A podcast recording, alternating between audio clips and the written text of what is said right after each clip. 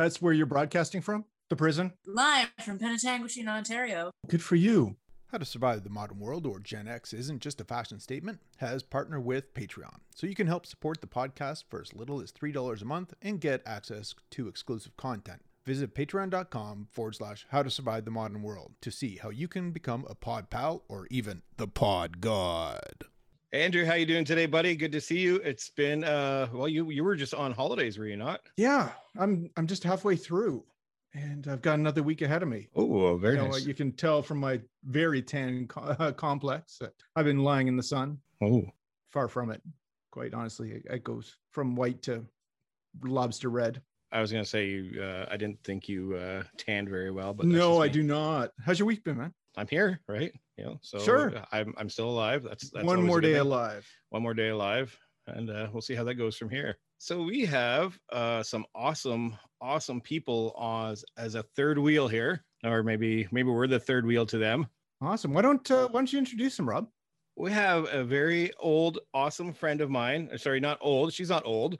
She goes back a, a time uh, when when I was at the studio, and uh, my very good friend Deanna Dalzell and her hubby Jamie Dalzell. Very good to see you guys. Welcome to the show. Thank you so much for Thanks- having us. Thanks for having us, guys. Yeah. I'm super excited to have these guys here because these guys do so many cool things, and I'm actually pretty jealous, and I love watching what they do.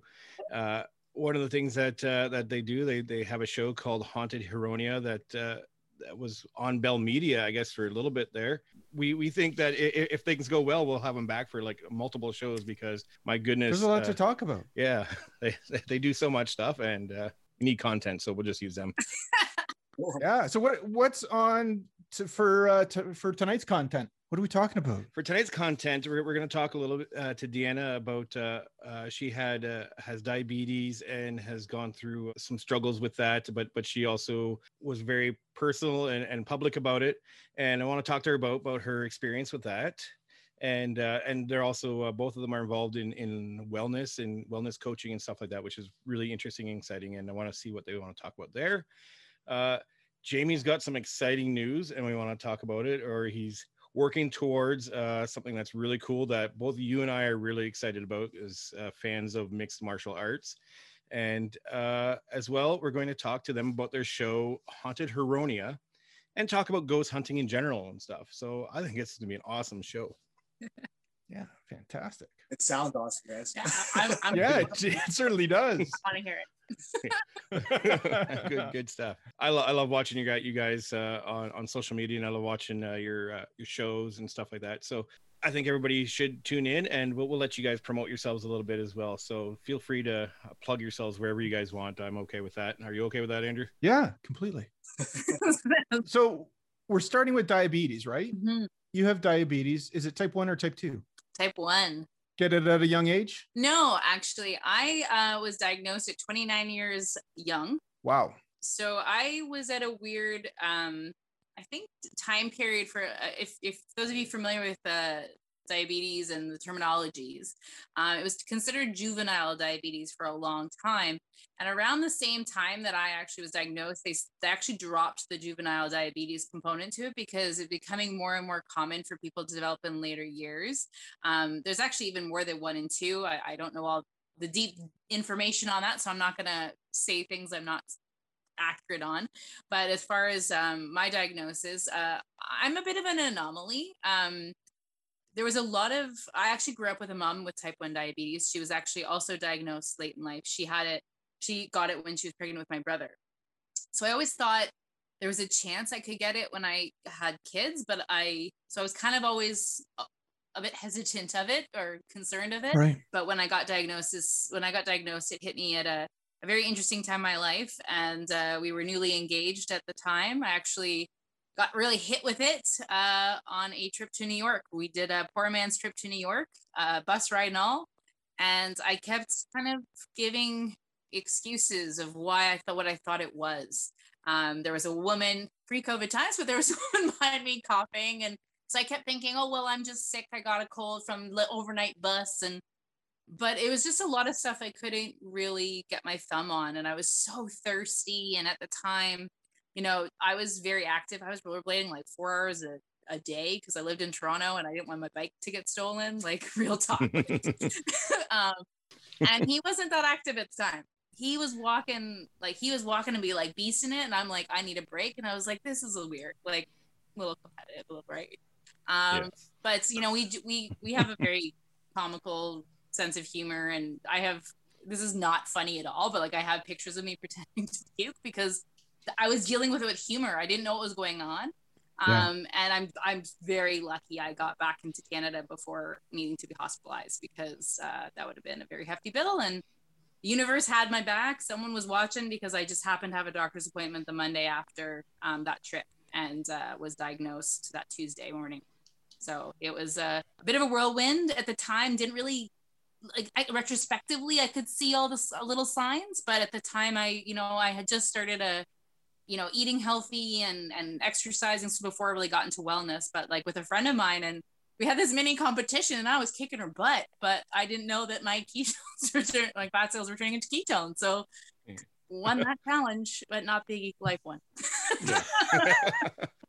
argue. So I, have got a I've got a bit of a personal experience too uh, with diabetes. So this is why I, am kind of excited to talk to you about it. We have uh, it in our family. My mother had it, and my brother is currently experiencing it now, and he's actually kind of on the serious side of it, where he actually he's at the point where he could potentially lose his feet. I've been getting tested and trying to see, make sure that uh, things, but I haven't committed to the health side of it quite yet. Uh, I don't know if you can see, but I'm not quite that healthy.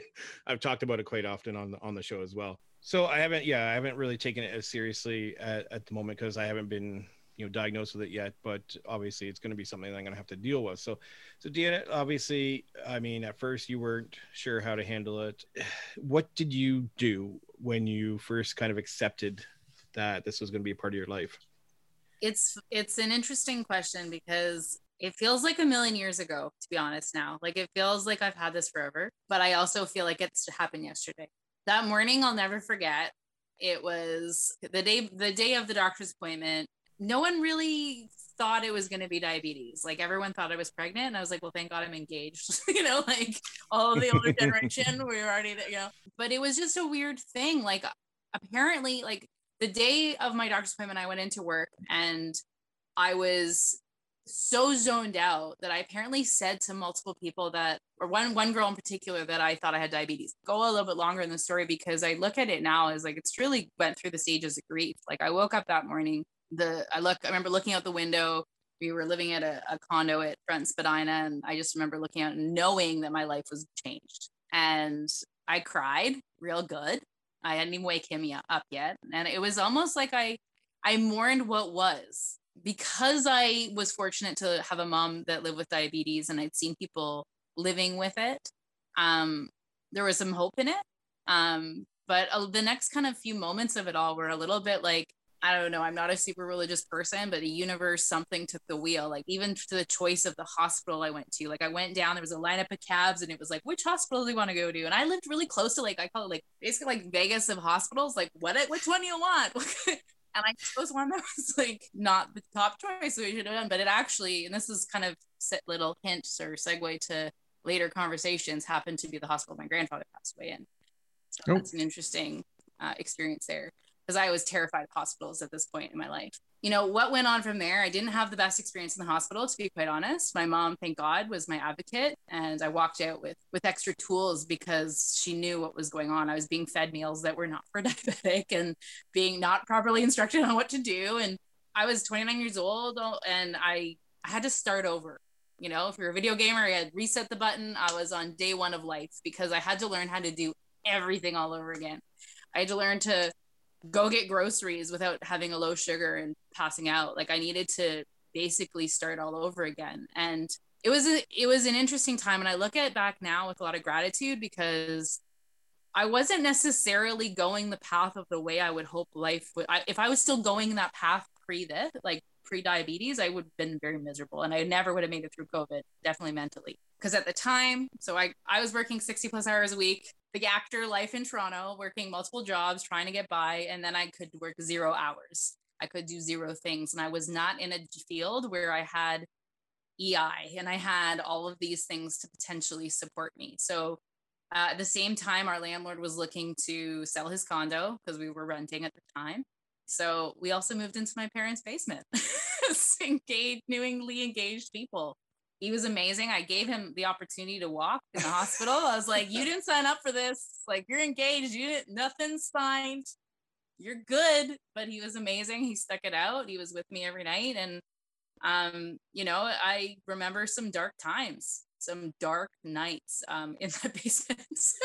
um, it was I was metaphorically and physically at my lowest and darkest place, and you know what actually got me out of it was um, we have a mutual friend named Dan Stolfi, and Dan was uh, is an incredible comedian who wrote a show called Cancer Can't Dance Like This, and this guy is a hero of mine. He survived cancer and wrote a phenomenal, phenomenal show about it, and he handled his recovery with comedy, with grace, with just this earnesty that I always was drawn to before I got sick, before I got this. So something struck a chord in me and it rippled forward into he became a safe space. And it was really interesting as I kind of started pulling myself out of it. And at the same time, actually, I was doing a, a show too, which was, I was very fortunate because I had a lot of believers in me. I had this fringe kids show that I was doing, and I had a, crew of people that uh, respected and heard me and knew I needed to take my pace with rehearsals. Like I do stage combat, doing diabetic, like what? Lotion, my sugars, I'm trying to figure that out. Um, plus, I had just started working for the amazing Naomi Snieckus and Matt Baram, helping them with some stuff when they're kind of producing side, and and no one gave up on me, and that held into my heart too. I'm like, they're not giving up on me. I can't give up on me. He's not giving up on me. No one's giving up on me. I'm not allowed to give up on me. Um, so humor got me through it, and it was interesting talking to Dan about, you know, as someone to talking to someone who is a cancer survivor, being like, oh my gosh, man, that must have been so hard. And he's turning back and he's like, D, mine's gone. Like you're living with it for like, it was just the most fascinating conversations started to come from it. And then these other little things where it was like talking to my nurse and saying, like, who can I talk to? Who's a support system? Who's another 29 year old that I can talk to or 20s about this? Because all the support groups were for kids. And I want to know how I might be able to have a glass of wine. I certainly hope I'm not having that conversation with a six year old. Like, just life stuff. So it started, I started just looking at things a little bit different where, you know, it kind of became like, well, maybe it's my purpose to get this so I can give a voice, so I can show people what's possible. Because, Rob, I like, honestly, the thing that uh, that was so scary too is when I came when I got diagnosed was like every time someone with type 1 diabetes was represented on television, everyone was getting something amputated or was not living. Like it was always to the the extreme. Yeah.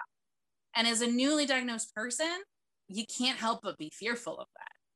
Like again, my mom, uh, like I'm not a perfect diabetic. She's not a perfect diabetic but like she's got everything intact, you know, like and and I know that there's different people's journey and there's so much that's out of our control. That's the thing with diabetes. You can only do your do what you can do.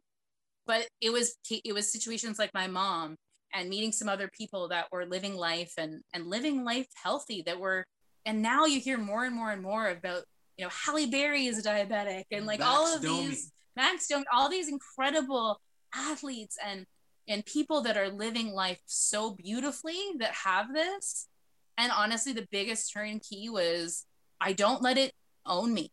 Like it's part of me. It's like my hair color. I'm a diabetic and my hair is brown. It's not, I'm a diabetic first, and that is my identifier. And I think right. that was a big thing. I didn't give it all the ownership and understood that there's only so much I can control by taking care of my health and wellness. I'm getting a foot ahead of it, but my sugar can drop if the temperature is weird. Like, you know, like it's, it, there's so much out of my control, but the little bits, but it was a journey. It was, uh, I hit some pretty deep depression and I, I'm grateful for the people that championed through with me because I, I don't know if I could have done it if I was in a different phase of my life. I'm super happy because I think a, a support system, a personal support system, is really important, obviously, in any situation, and especially uh, for you as well. Like from from an outside person like myself, like seeing you, because diabetes has always either been, like you said, ju- juvenile diabetes or the fat person's disease, right? And you're by no means like you know a, a fat person, right? Uh, and so it was, you know, to see, oh wow, like for me to see that, I'm like, wow, that's okay. This is interesting and and and odd right? So you were kind of like the the the poster child of what not the typical diabetes person was and and it's good to and and you, you mentioned too that now we're starting to see a lot of celebrities and, and athletes and, and and fit people who are you know coming out basically uh you know as being diabetes positive i guess. It's it's good to see that a lot of the toxicity is and toxic mentality towards diabetes is, is moving away. And unfortunately i mean you obviously had you were kind of on the cusp of that. Uh, yeah. So it's great that also I know that you were publicly sharing your struggle and stuff like that, and I think that was super amazing on your behalf. I'm glad that you've been able to get that support and get to the point where you are now because now you're you and Jamie together are teaching wellness. You know, we both and and he's had his own journey with with health and wellness or with health and I'll let you speak for yourself. I think what's important what really really popped out to me along the way was just when you can't find the support system you feel like you're alone. Like i've also been very public. I we had it suffered a miscarriage a couple years ago and it was the same thing where the only reason why i spoke up about it was there were so many people that told me in secret.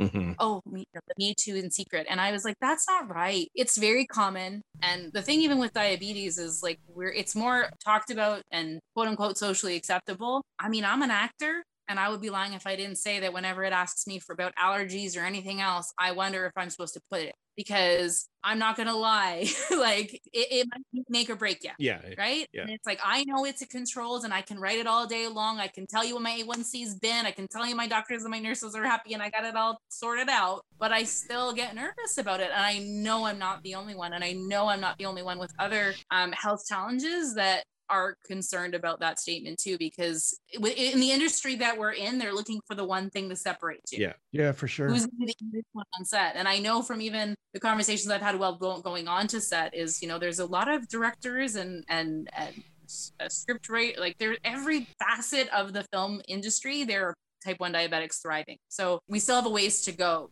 acceptance. But yeah the support system and and the ability to advocate. And that's kind of what i think i loved for me what i loved about the health and wellness industry that we were in was first of all when talking about another breaking point coming from out of my type 1 diabetes diagnosis i was i was like tell me how to do it. Like give me the rule book. Give me the guidebook. I'm gonna be the best gosh darn diabetic ever saw. Like i got this because that's my personality. And disclaimer, that's not how it works. Mm-hmm. Uh, yeah. but that being said, is um, through a bit of misinformation, I actually was consuming more carbohydrate than I needed to. So as I'm kind of r- rolling through this new thing, I'm watching myself gain all this weight, and I'm feeling like I'm quite honestly force feeding myself. You're like, why are you complaining? You get to, I'm like.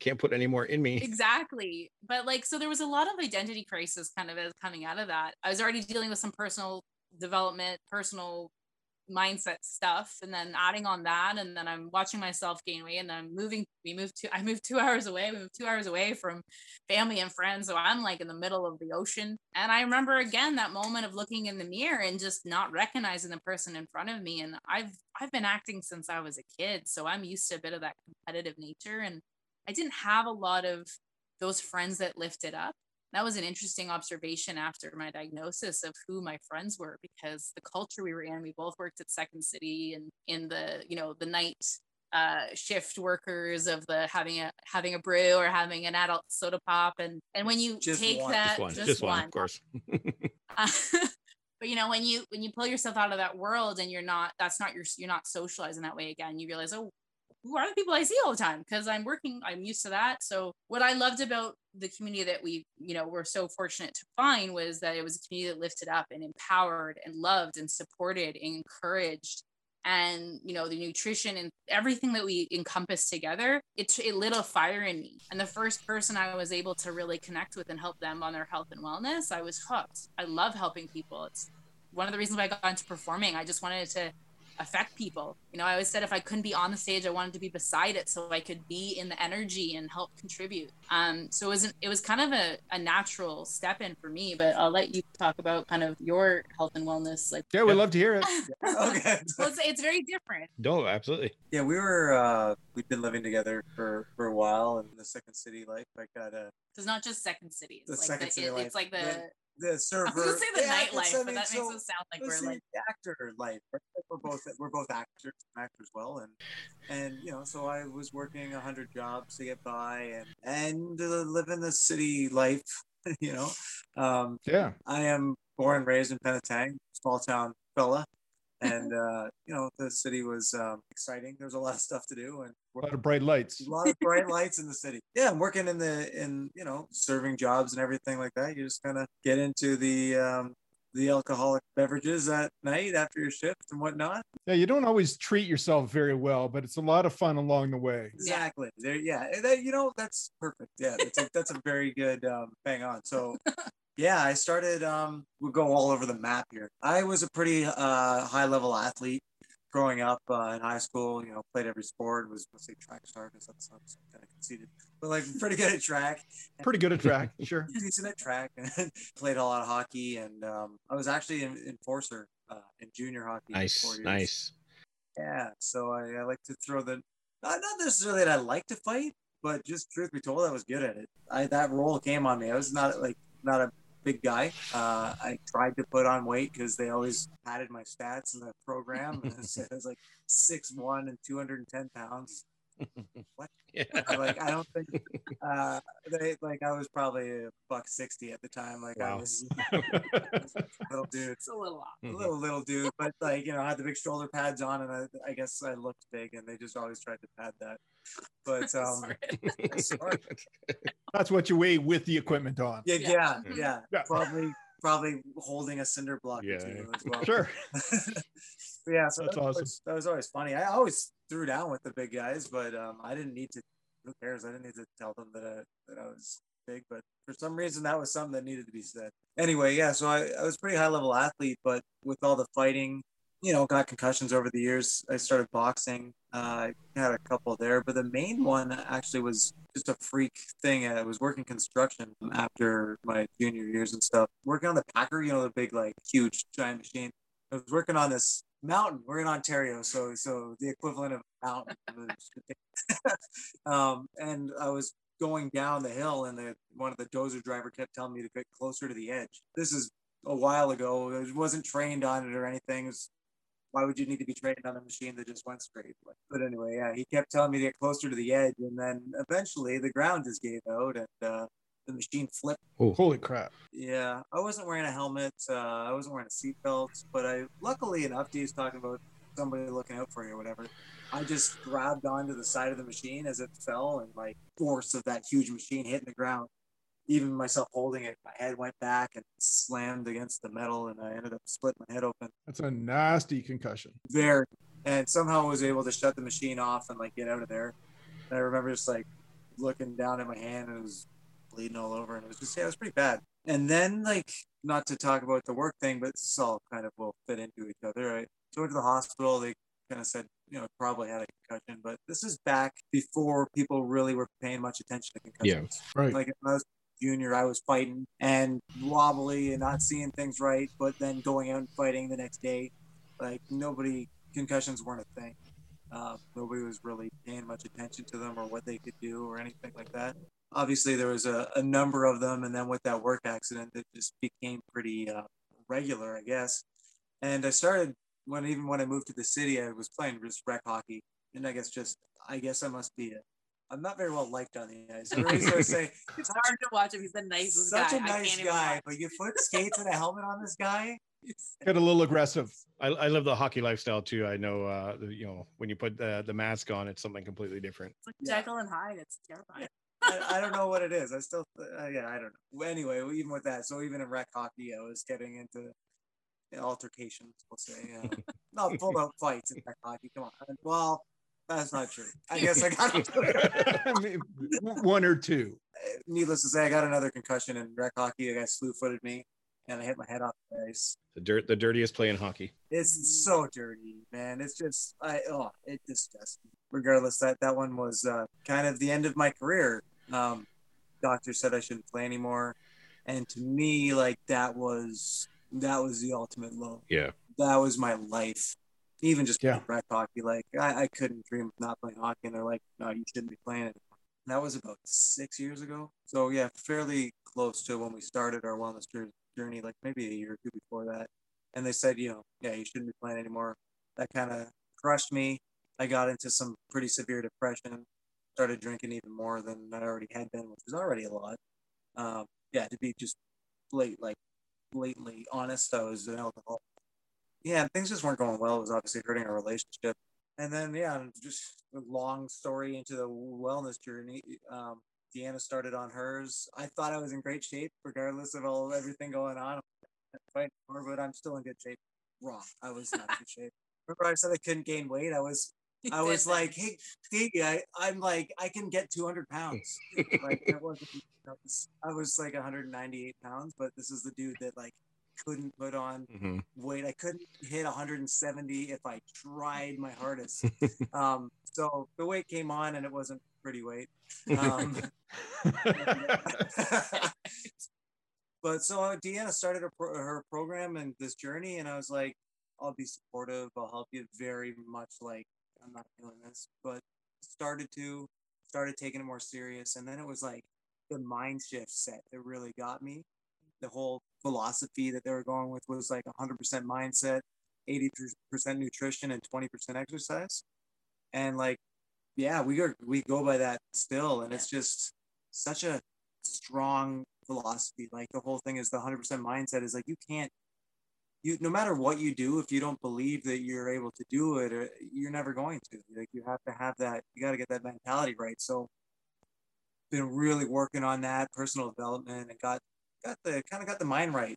First started getting my nutrition right after that and then getting the exercise going again. And within the last um well i've basically been four years concussion symptom free and that was like Oh, so before that, yeah, it was like probably since I was about 15, started getting concussions without knowing, and just like I gotta tell people, like almost like I'm living life in a in a fog, yeah. like just literally a fog looking around. Um, but it's been uh yeah about four years uh, symptom free, and this may sound ridiculous to people, but um, I've been getting into the best shape of my life, and I've always been a really good fighter. And uh, yeah, the last little bit decided I've always dreamed of being a pro fighter, uh, and now you know. So are we talking boxing? Back into boxing? well, actually, MMA, MMA. Okay. Yeah, mixed mixed martial arts because I figure if I'm gonna do it and I want, I love fighting, and if I want to do it, I want to be like, let's let's fight, let's, let's no holds barred. I love boxing. I love boxing. But it's great to come to come to MMA with that boxing background already. Yeah, Uh, you know, first of all, just let me say, like, you guys are absolutely phenomenal. Uh, that that you've been able to do this, and that you guys are are bringing your learnings to the world and, and helping to teach. And, and I I so much appreciate that and respect you guys for that. Jamie, you've already you've already segued into the second uh the second topic. So why why don't you just hammer it out? Let's let's let's keep it going then. What's going on with the the fight story? Well, yeah, let's go. Um, so here's yeah, I've been thinking about this probably for about four years. Ba- basically, since they're like you can't play hockey, and for some reason, like, well, I guess I should fight. Like, Yeah. Logical next move. it doesn't make sense. Is it is it okay to say that's a guy thing? I don't know. Go way back into this. When I was about seven or eight, I got into karate. Just as a you know, as my mom was like, my mom hates fighting, but karate is very very disciplined, very much you know teaching kids how to not fight, which is silly, but you know what I mean. Like it's very disciplined. So I loved karate. I was actually pretty good at that too. But um, this was a kid, and who knows what happened, but never really got too far into it.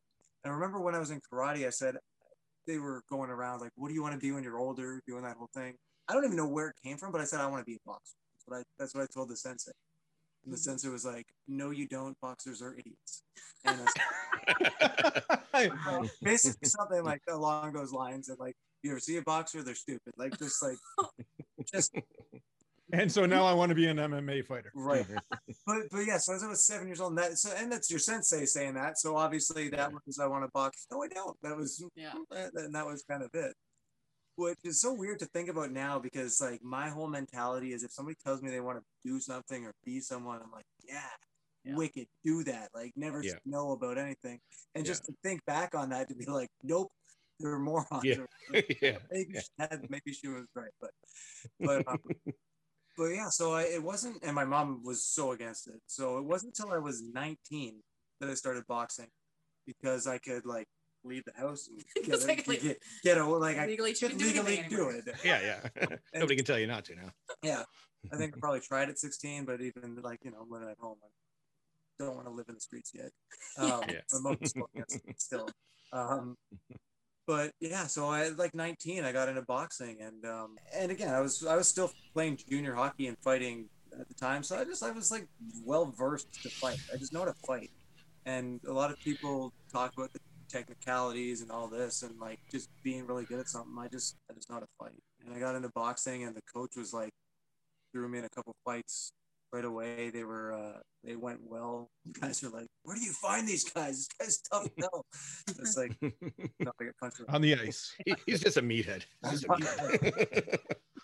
so yeah so i got into it super late but then again with like concussions and everything else um wasn't really able to do it and it's just always been in the back of my brain like it's just something i've been good at right so i've always thought thought about it so the last few So where are you training out of now? uh in barrie actually canadian top team Oh, okay. Kind of a big deal. yeah a little bit Yeah.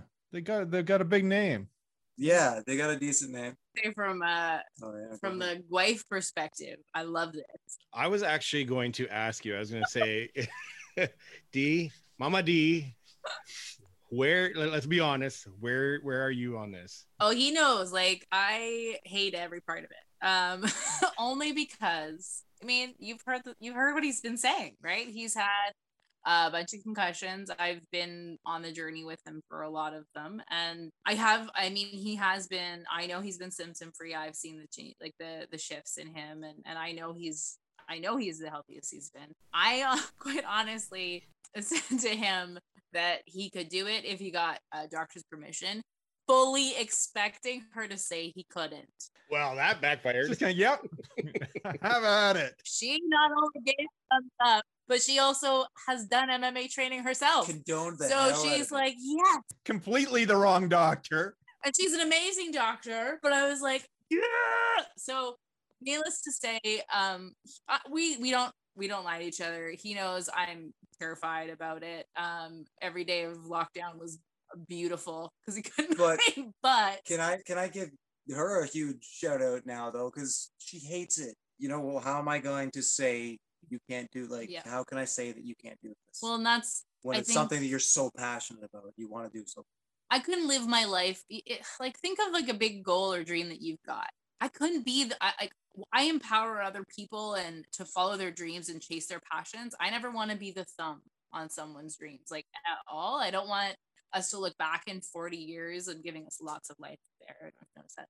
Um, but you know, and and him say, I wish I had of. Like I don't want to be responsible for that. So my wish was just saying, you know, listen, like you get one hair of not feeling right, you're out. You any sign of anything, you have to be honest with me. And and everyone that he's working with, he'll take it back in a second. Like I've gotten to know as well, and they know where I stand. And they've actually, you know, he had a training a little while ago, and the same guy who's going to mention his name. I was uh, training at a, we're opening our own nutrition club, and I was training at another one, and he you know popped over, and he's like, "D, just so you know, Jamie had a little tap. He had his eyes fine." Like, but the fact that he came over and talked to me about that, he's like, he might not tell you, oh, I wouldn't but but I was grateful because it gave me more confidence in him being able to work with these people because I know if something was off, they'd shut it down and or communicate with me. So I shut it down. It just made me feel more comfortable. I'm still nervous about it. I'm still terrified. I love him. I know what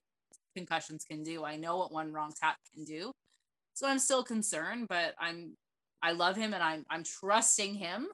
I'm empowering him with that that that he'll if something's off he'll he'll do the right thing. the, the nice thing that's kind of gone on in the last few years since uh, kind of the concussion syndrome kind of has kind of come to the forefront is that there's been a lot of studies, a lot of research, and a lot of understanding of how to kind of deal with it too. And like, you know, if it's something like, you know, even as something as simple as a mouth guard and as simple as like just making sure that your traps and your neck are properly stabilized and stuff like that, how much of a difference that's going to make to soften the blow for you. But I, I, I understand. Like, I mean, it, it is scary, but why don't we get a shout out for the coaches that you're working with? Yeah. So Aaron Dupuy yeah. is a buddy of mine. We went, we were in high school together. We played basketball together and we kind of joked around like I got into acting and he actually got into MMA after school. And so yeah, so the last um, Aaron Dupuy is, is, basically been training me, and how I'll kind of go through this fairly quickly.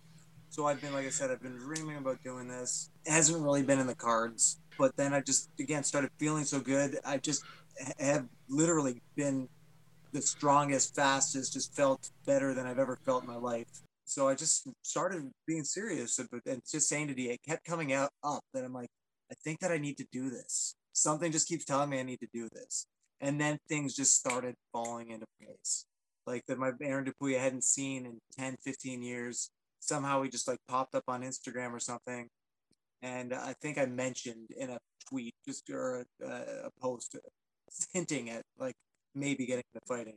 And he was like, "Hey man, if you want to do that, he fought pro for a bit, so he's like, oh, I'll train you. I'm actually starting to do this stuff. Guillotine submission grappling is his. That's the offshoot of uh, Canadian top team that he's training. Okay. There's only there's only three of us right now, but all like very serious and looking for for fights.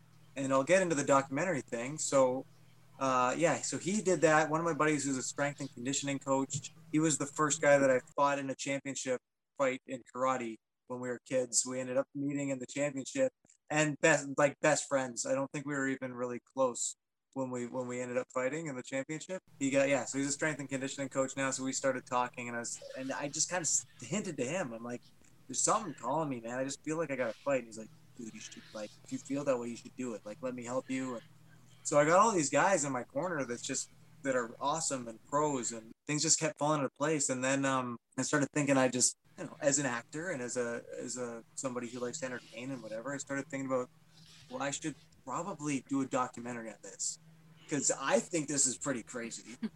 Probably, yeah, that's awesome. Yeah, it's a pretty probably a pretty neat story. I am the age I'm I just turned 39 years old. This has been since the beginning of this year, basically, end of last year, just like probably end of 2020. So you know maybe it was COVID, uh, but yeah, 39. I'm feel fantastic, and I'm like I'm gonna have a pro fight in the next little bit, and the documentary is is already being filmed.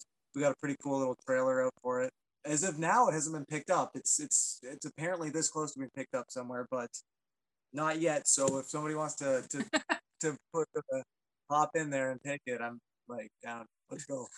when when we're done when we're done the show tonight, D D's gonna share with me uh, obviously some links and stuff like that because I want to get that out because I'm actually excited. I know Andrew's probably excited about this as well. Andrew's uh, his his son is involved in uh, martial arts, and we we love Bruce Lee and we love MMA. We I, I love pro pro wrestling, and I know it's not the same thing, but you know like I, I'm a huge boxing fan as well. I mean this is awesome and exciting, and 100% support you on this. This is great. Yeah, the whole MMA game has really changed over over the last 10 years. Like now people are specifically training MMA and getting great at everything as opposed to just being good at boxing and stepping into the ring and hoping that you're going to survive a jiu-jitsu guy. Um, but but now because there are young kids that that are training you know from day one once they go into some sort of martial arts they're starting with mixed martial arts and you're getting some amazing fighters that are coming out now. It's it's wild, and that's what I love about it. Like I said, I love boxing, but there's some since I mean, I'll, I'll I don't know if this will mean anything to you guys, mm-hmm. but like that first Ultimate Fighter, the the show with, and then the cha- like Forrest Griffin, Stephan Bonnar fight. Forrest Griffin was one of my favorite fighters. That was a crazy fight. My goodness. I was like, this is the coolest thing I've ever seen in my life. And I used to watch the old, the original ones where they used to have the tournament. Yeah, no, no, ru- no rules other than no biting and scratching, right? yeah, that's about it. It's like go ahead and punch the guy in the junk as much as you oh want. I, I, don't I don't think D would let you uh, participate if it was still like that. it's funny. I used to screen UFC. I used when I worked at uh, before Second City, I worked at Diesel Playhouse, and I used to request the UFC nights off because my mentality was I couldn't, my brain couldn't wrap my head around it. I'm like, if these guys did this on the, like outside, they'd be arrested. And you're all cheering and I'm bringing you beer. I don't get it. It would make me so mad. I have a fear of cauliflower ear. I'm not gonna lie. Yeah, it's nasty. Come on, let's go watch it after work. I'm like, there's, I would rather stab forks in my eyes. You but didn't sure, say I love you. first. Let's go. You didn't say that the first. No, because I was trying to impress you. but yeah, M- MMA is just uh, like we were talking about how boxing, like the, the art is fantastic. MMA is so beautiful, man. Like it's a chess match, and I think it's I think it's amazing now. I used to always hate because I was, you know, as a boxer and a strapper, like good with my fists. I used to hate watching the grappling and everything. Now I absolutely love it when you know what they're doing and you you know some jujitsu and you see what guys are doing. It's phenomenal just seeing the strategy that these guys are doing. Compare them to like cockfights or whatever, but I'm like, no, these guys are smart. So when's the first pro fight? It's sounding like September. Oh, sorry, not pro, not pro. That won't be pro. Um, it's gonna be an amateur. Yeah, I think they're gonna. It's gonna be considered an amateur fight in Montreal. Wow. This, this is not. This is Not not, set yet, but it's sounding like Yep. leaning towards there. Um, so my uh, training's gonna get amped up here over the next little bit. The documentary, like I said, it's happening, which is kind of cool. And and my whole goal, and again with the whole mentality and stuff I have, I'm really like when I get set on something it, and really focus, it typically happens. So I'm, I'm hoping I'll just say it out loud because you know when you, you kind of say things Yeah. in the universe that like so I'll have a fight in September. I'm gonna finish it in the first round pretty quick, and I'll be looking for my first pro fight by the end of the year. I love it. I love it. That that is that is a solid promo cut right there. You're recording this. Yeah. Yeah, yeah, we're recording it. The world, the world will see. Fight me.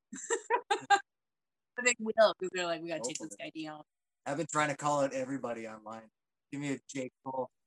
There's somebody that will take a fight. But look, look, if you take out Jake Paul, I will, I will personally finance your friggin' thing. Just kidding. I don't have that kind of money, but I've been calling him out for real. I'm like, dude, I'm your I'm your exact target. I'm not a pro fighter, and I'm about 30 pounds lighter than you. Let's go. Let's go. That's like you're handpicking dudes that are way smaller than you. Like, come on, I'll go. Let's do it. I love it. I love it. That's awesome. great. That's great. That's great stuff. So, so let's talk about uh, some of your older projects too. Let, let's let's head on to our to our third subject: ghost hunting and haunted Huronia. So you so you guys had it have a show that you've had uploaded to, to YouTube, but it was also on Bell Media for for a bit there. Is it still on Bell Media? I'm not sure. I Yeah, think it still so. I think it it's It's on Bell Fibe TV One. It's got another year left, I think. Yeah. That's that's awesome. That's pretty cool. Uh, what I like about your guys' show compared to if, if anybody's familiar with the other like those kind of ghost hunting shows and stuff like that, is that it's it's a, a more personal show. Obviously, being in Ontario, it's even more personal. Uh, but it's just more personal. You guys are, are like real humans. Like where a lot of times you watch those shows and they're just like these exaggerated like people and it's it's almost a little silly and it's all production value and stuff like that. But what i like is you guys and, and the other thing that you guys do is it, it's it's almost a little historical too because you, you learn a lot about you know the sites that you're going to visit and stuff. Like i really love the one where you're on the, the ship. I can't remember the name of the ship off the top of my head uh, but that was one of my favorite episodes just because you, you learn so much about the ship and you hear the, the stories and the anecdotes from people tell us about how you kind of got into that and, what your goal is with that show You know, again, it's a matter of like, like stepping outside of comfort zones in the universe. I, I talk about the universe taking the wheel a lot because for us, when we moved up here, um, you know, we we were doing everything wrong according to everyone, right? Like we're actors. we moved two hours away from Toronto, Yeah. supposed to be like we were doing everything incorrectly, um, in theory. So we said, you know, if we're gonna do this, our mentality was this: if we were gonna be if we're able to own a house and um, it's about commuting and that's the biggest thing to get to an audition but we can kind of figure out our life in a different way then we just we just let's go. And um, we moved up here. We just made some choices. We also decided you know from any jobs we get up here we're just going to be very honest. We're going to say listen we're actors first. If we get a gig which was not easy to get a job for this girl whose last name wasn't one of the like five from the area. Yeah. Um, but it was like it was something that was very important to us. And for me specifically after my diagnosis i was like i'm not wasting my time anymore. Um, and so we had planned i went and met with one of the local theater groups here. We got involved in a production there. And at the same time it was funny that there we the film guy from up here that we'd been told told about forever. A joke that like his mom was like trying to set him up on a like a friend date with Jamie forever, Like legit like legitimately. they ended up like meeting up for it was like we hit it off. It they hit it off Sweet. just connecting and we just creatively we just cr- connected with the right individuals in that time and space and um, nate lacroix is the person i'm talking about the film person and it's just a, a beautiful relationship developed with us. Like i think you know we really he inspired us to believe we could create more and and, and take some leaps and we allowed him to because we're like we're actors we just want to play like tell you know we allowed him to get cre- his creative juices growing and we ended up growing together and it just so happened that he had a connection to to a person who had a show on Bell Fibe and knew heard that they were looking for some some content they were looking for uh, some content from the northern area. So thankfully we didn't have a lot of competition. We also had an incredible filmmaker. Um, like nate is exceptional. And if you've seen the work and even watching the season itself like the show itself you It see his incredible evolution as a filmmaker. And and we grew together. It was our first you know attempt at a, anything like that. And it was exciting for us. We got to sit in the office and pitch the show and had a couple in our tool belt. But this was something a concept jamie had been kind of humming and haw about, hawing about and um, I grew up with a mom who was a believer and a dad who was a skeptic, and it wasn't actually in Guelph, Ontario, that I went to a psychic fair for everybody else, and I actually had a connection and everything kind of pulling back. I, I had experience with ghosts and spirit for a long time, but I kind of just swept it under the rug until kind of later on. And needless to say, the show was pitched. They liked it, and I don't even think we. Pitched Well, the, sh- the show else, wasn't. No, the show wasn't even pitched. Oh no, we pitched different shows. Yeah, we were we were pitching we pitched a sketch comedy we show. did. We pitched a sketch comedy that show. Bell was like gonna green light, and Yeah, so then we met true. and we had a meeting with them, and it just ended up being a little bit of creative conflicts kind of thing. it was a project with a small budget. We had a bigger crew. Um, and it became, you know, we're very and and the comedy troupe that we were working with, Good Morning Apocalypse. Um, we Award winning. award winning actually. nice, very nice. We were our writers were very. Um, we want to speak from our true vi- our true perspective, and I think there was some certain perspective understandings about, I guess, northern culture, as in, you know. They thought we all rode skidoos, and is that even the truth? we were just gonna get It was just- handcuffed into stuff that very limited content that like it was just not it wasn't a fit and it would have been a lot of work um and a lot of time and all of us were parents at the time so it was a lot of commitment that we just we just couldn't click into at the time so actually this was a another idea that we'd thrown in uh that jamie had thrown in and then Yeah. that was kind of it evolved from there Yeah, it's kind of funny. I don't even know. I, I can think of it. I was just sitting uh, in a, the car, and I think Deanna just left the car and like had the guys, the producer from Bell's number, and I just like called him. like, I'm just gonna pitch this idea that's been in my head for the last ten years, and it was Why this- not? Right? Shoot your shot. Yeah, and I was like, hey, I got this idea about like like a ghost hunting show, and I just kind of kind of went into it that just like that. No, just a weird pitch, and he's like, all right, let's let's try an episode and see how it goes. So so we did the pilot. That's crazy. Yeah, yeah, yeah. It was pretty wild. So this, I I wrote a post about this the other day, and it's like there's no such thing as luck. There really isn't. Like luck is when preparation meets opportunity. And I've had this thing in my head since I was like 10 years old. And it was just like, okay, I got this. Sit down. We this this didn't fit. Why not just throw this in there? And yeah, and then who like yeah, the world's the universe is a strange thing. and it's interesting because the ripple from it all is that it is a local show we you know historically they're like we live in an incredibly rich historical community Haunted. like it's and haunted uh like we literally when we moved up here they were doing or not that month but like they do ghost tours on our street like every house on the street is haunted. Like so needless to say we knew we had a lot of locations but the the fact of the matter is is when we moved up here and and this was another like Toronto and I don't I don't know if Guelph was like this because I wasn't on the that end of things when we were filming then but we go and do like we do a lot of 24 hour 48 hour projects still and 72 hour and all that stuff and the first one we ever did it blew my mind how much businesses were like sure come on in. Would you like a coffee? Here's a sandwich like i'm like shouldn't you be like having to talk to 30 people and waiting forever to get me my signatures? And they're like no. I'm like want to be in it? Okay. Like they were, everyone was so willing and supportive. So when we started the show, it was similar. We were able to contact a, pretty much every location we approached, and some were in Orillia, and some weren't necessarily right here. But we're really open, and I think it was it was our approach. This may sound strange, but we're very respectful when we come into the space. Is we we we know we don't try to to piss anything or anyone off and we we go with it with a very open mind to saying listen like we might walk in here and nothing will happen but at least we're learning incredible historical things about it we've never you know we're always very respectful to the space We never And- treat it as a joke or No. anything like that. Which even like you said, some of them are way over the top, and it's even though it's not a joke, like it, it is. like you know what I mean? Yeah, it, it's not not sketch comedy. it's different where else Right.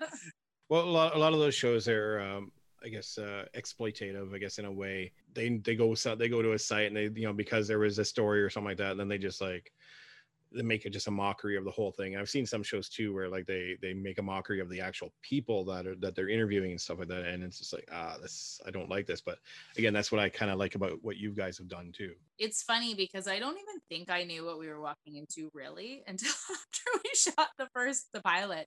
So a couple of months before we started filming, uh, I was fortunate enough to be in an episode of Surviving evil.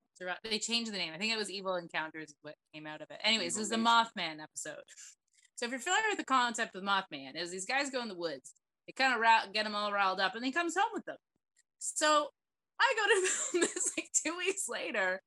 I have a like three month old baby. Like I have, I, I, it hit me what I was doing after we left because we we had experiences. The first we ended up that was the only episode we shot two two days at and we had stuff happen. It was it was the thing where like we did like, thankfully we did have someone with us to help walk us through like a, a cleansing and white light. We did a lot of the preparation. But I was still really new into the whole everything that I was really scared that I was gonna bring something home to my kid. Because I realized I think coming out of even that first day of shooting, how much stronger my belief was than I even realized, and how much stronger my connection was. And that one psychic faring well for the woman told me that I was the highest realm of connection and all of this stuff that I thought was maybe a bit bonkers. I was like, well, maybe she had thought. Because the thing that got me about that one, that psychic fair experience was she connected to my grandmother and the things she said that my grandmother had was saying and the way she described her was like so accurate. And I never could let that go. It was like whatever else happened around with all whatever tricks and lights and bells and whistles, that was too on point that was just too on point. And as this happened and I was feeling and seeing and experiencing all this stuff, it just started coming to me where it was like all this other things that had happened. I was like, oh wait, no, that was 100% real when this, this, and this happened there. So yeah, it just, we kind of evolved into it as we went and we had some pretty amazing people connect to us um, in support and people that a very respected medium uh, reach out to us as well. And and that's support of what we were doing in the show and our approach because she said that you know she's connected with a lot of people that do these shows or go in and like provoke so to get aggression from spirit and to cause cause a ripple. And uh, she was like quite honestly i've gotten slapped. And she's like she's like i deserved it you know it, and that was something we we it meant, meant something to us because if we're in a space and you'll see it on the episode if a spirit doesn't want us there we've communicated with we don't we don't hang out we don't leave stay in the room You know what? Get out very quickly. You want me to leave? Bye. Your place. but there's people that won't they'll keep poking the bear they'll keep poking the bear so that they can get something for the shot that's not what we're about a lot of times I just want that one little piece, you know, of, of evidence. Tell me your best experiences in like, you know, evidence wise. Maybe explain that a little bit. we went into the show very much like amateur goes. Like we didn't pretend to be pros. We didn't know what we were doing. We are just like, yeah, we're like this was always to me again very interesting to me. I've always read the books about, you know, read the books, watched the shows, kind of had little tricks that you, you, you know you could kind of learn or whatever. We didn't know what we were doing. We didn't have proper equipment or anything. My whole goal was to, to try and find evidence. So How do you find a ghost? yeah, exactly, Yeah. exactly. So just like, well, we'll just we'll attempt some stuff and we'll try this and that.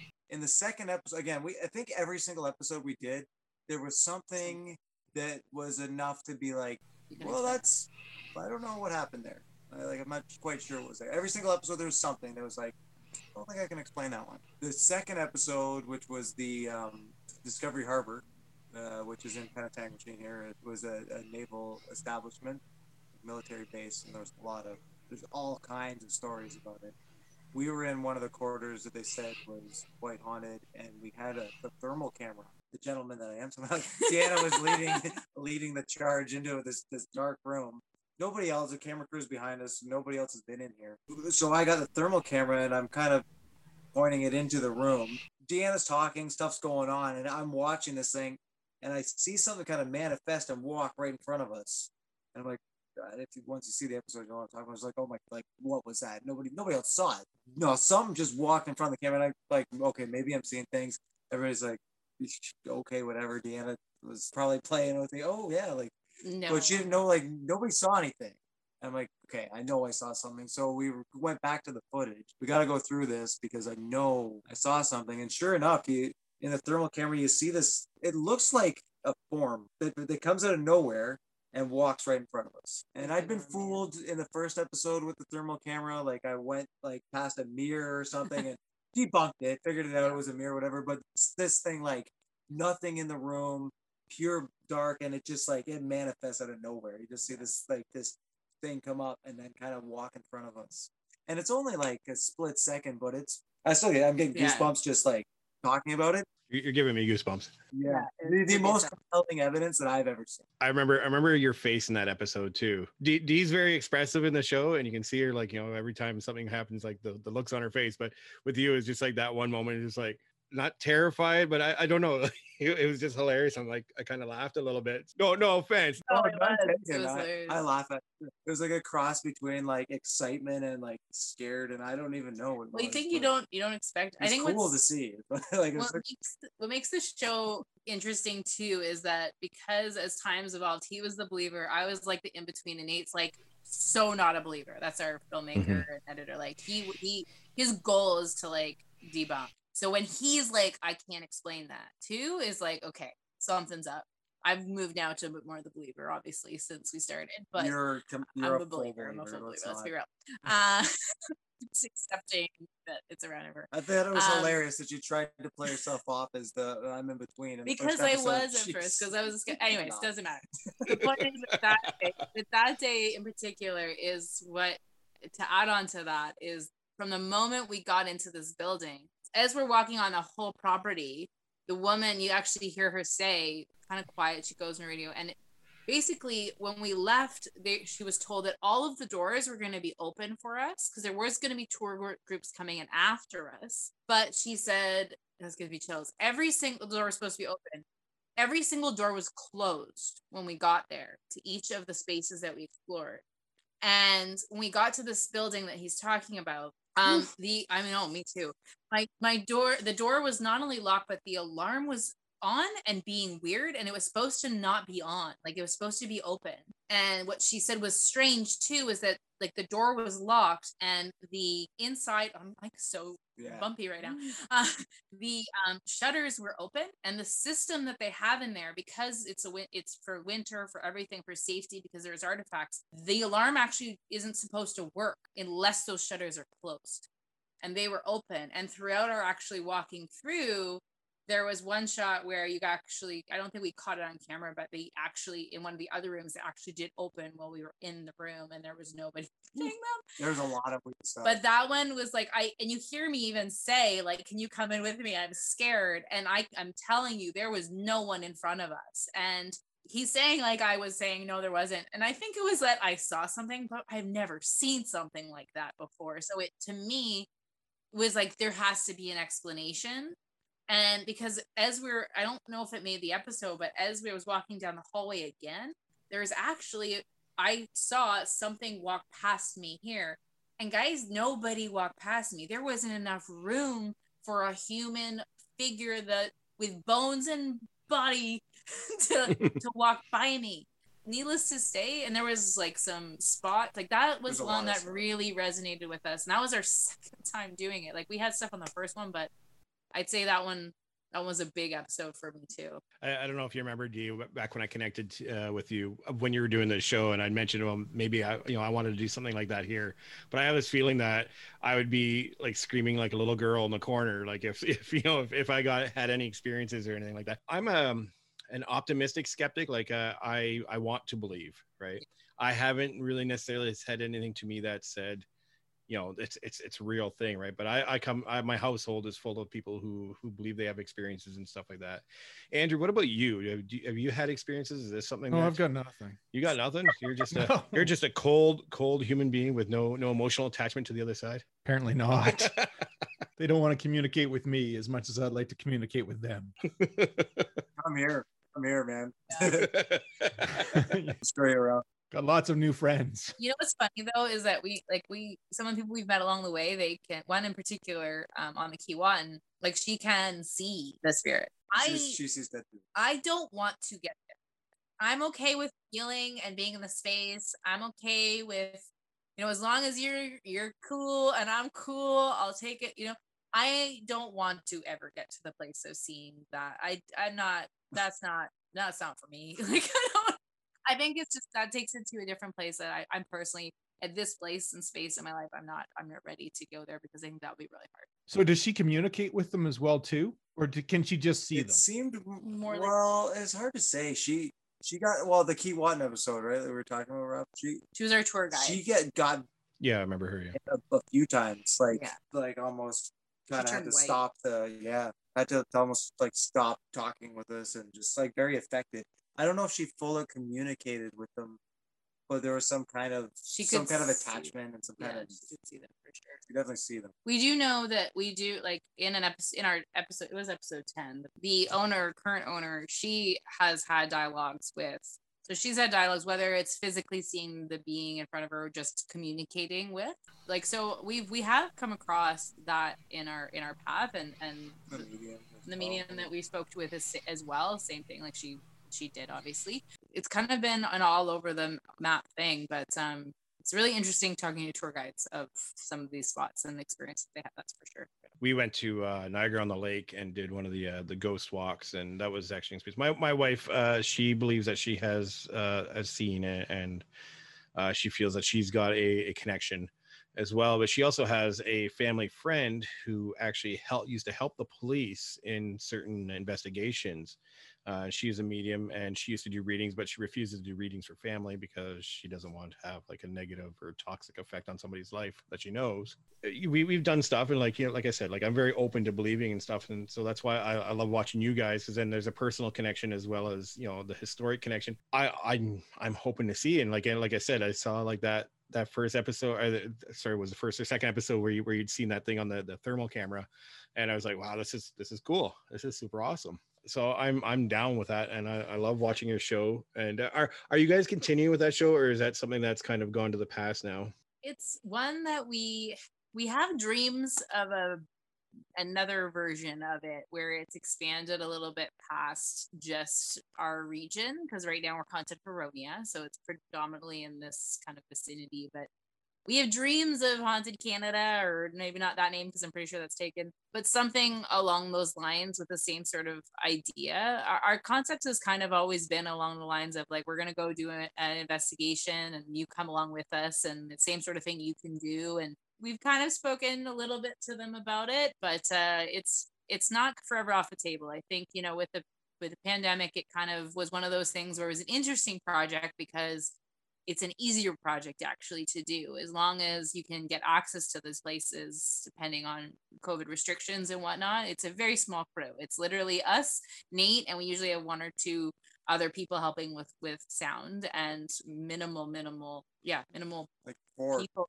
doing it so it's not off the table it's there's not uh, anything set right now but um it's definitely something that Jamie and I would love to do again. I loved doing the show. Um, episode 10, the back house was a was a a, a big one of some different different experiences, some positive, some not so positive, some different. But even that being said, there there were some really tender moments of connection that you know take what you will from it, but coming back in, coming back to Discovery Harbor, there was one you know up in the um, James Keating a house, Yeah. right? Keating House, having a connection to a little kid. And, you know, we use pendulum, we use a couple different things, and this feeling of the spirit wanting us there and bringing comfort. It's, I don't know, maybe it's this weird wanting to help people thing that I have. I just like, there's just some comfort in that. And I don't know. I think just I'm such a, I'm the kind of person that I, I want to travel the world because for me, Paris doesn't exist until I see it.